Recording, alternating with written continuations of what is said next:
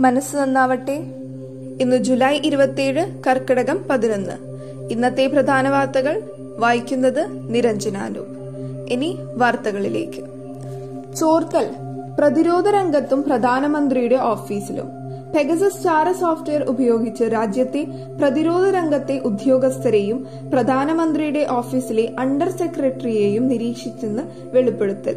ഇവർക്കു പുറമെ Aircel Maxis two G spectrum case എന്നിവ കൈകാര്യം ചെയ്ത എൻഫോഴ്സ്മെന്റ് ഡയറക്ടറേറ്റ് ഉദ്യോഗസ്ഥൻ രാജേശ്വർ സിംഗ് ഡൽഹി മുഖ്യമന്ത്രി അരവിന്ദ് കെജ്രിവാളിന്റെ മുൻ ഉപദേശകൻ വി കെ ജെയിൻ കേന്ദ്ര സർക്കാരിന്റെ നയരൂപവത്കരണത്തിൽ പങ്കാളിയായിരുന്ന നീതി ആയോഗിലെ ഉന്നത ഉദ്യോഗസ്ഥൻ എന്നിവരും ചോർത്തൽ പട്ടികയിൽ ഉൾപ്പെടുന്നു. രാജ്യത്ത് വെള്ളി ഇ ഡി എഫ് വ്യാപാരം തുടങ്ങുന്നത് പരിഗണനയിൽ. രാജ്യത്ത് സ്വർണ ഇ ഡി എഫ് പോലെ വെള്ളിയിലും എക്സ്ചേഞ്ച് ട്രേഡ് ഫണ്ട് കൊണ്ടുവരുന്നത് പരിഗണനയിൽ.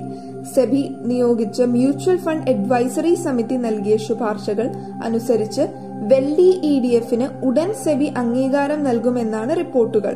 ശുപാർശ അംഗീകരിച്ച് നടപ്പാക്കിയാൽ മ്യൂച്വൽ ഫണ്ട് ഹൌസുകൾക്ക് വെള്ളിയിൽ ഇ ഡി എഫ് തുടങ്ങാനാകും. ലോക്സഭ ബഹളത്തിനിടെ രണ്ട് ബില്ലുകൾ പാസാക്കി. പെഗസസ് ഫോൺ ചോർത്തലും കർഷക സമരവും ഉന്നയിച്ചുള്ള പ്രതിപക്ഷ ബഹളത്തിൽ തുടർച്ചയായ അഞ്ചാം ദിവസവും ലോകസഭ സ്തംഭിച്ചു. ഇതിനിടെ ഫാക്ടറിംഗ് റെഗുലേഷൻ ഭേദഗതി bill national institute of food technology entrepreneurship and management bill എന്നിവ ചർച്ചയില്ലാതെ പാസാക്കി. പാപ്പരത്തക്കോട് ഭേദഗതി ബിൽ കേന്ദ്ര ധനമന്ത്രി നിർമ്മല സീതാരാമൻ സഭയിൽ അവതരിപ്പിച്ചു. പുതിയ vaccine Corbevax സെപ്റ്റംബറോടെ.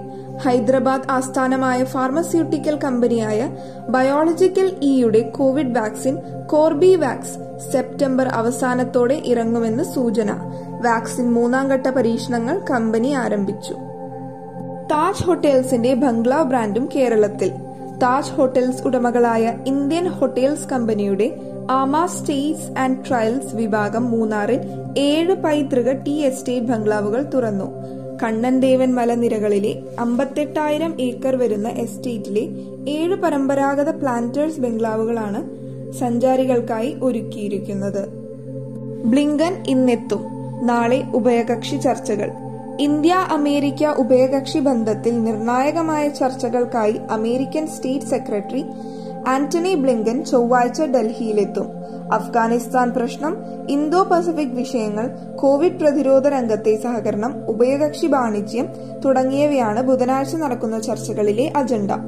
American state secretary പദവി ഏറ്റെടുത്ത ശേഷം ആദ്യമായാണ് ബ്ലിങ്കൻ ഇന്ത്യ സന്ദർശിക്കുന്നത്. വിദ്യാഭ്യാസ അറിയിപ്പുകൾ.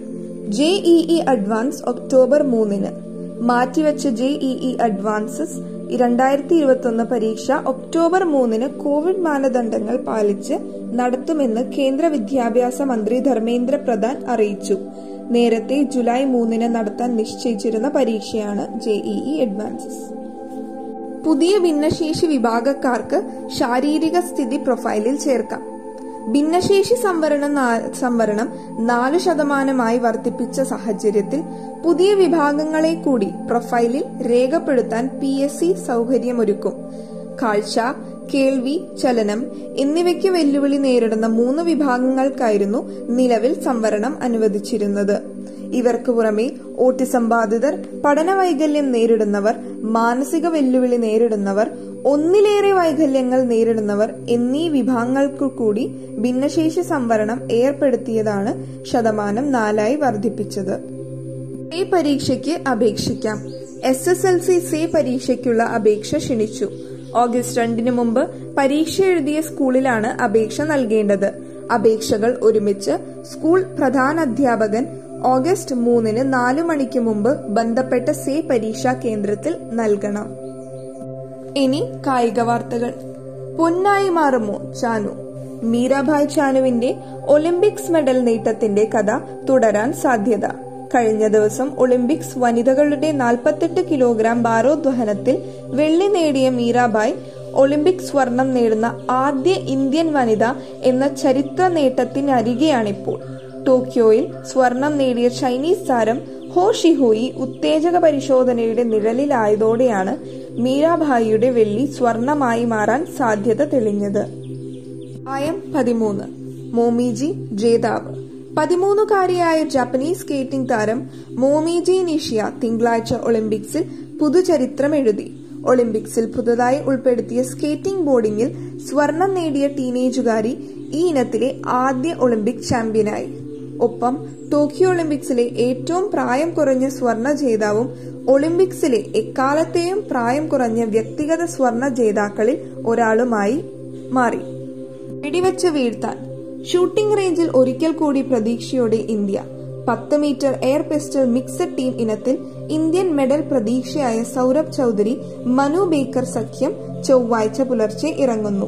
ടീമിന്റെ സമീപകാലത്തെ മികച്ച റെക്കോർഡ് ടോക്കിയോയിൽ ആവർത്തിക്കാനായാൽ മെഡൽ അകലെയല്ല. ഇതോടെ ഇന്നത്തെ വാർത്തകൾ അവസാനിക്കുന്നു. നന്ദി നമസ്കാരം.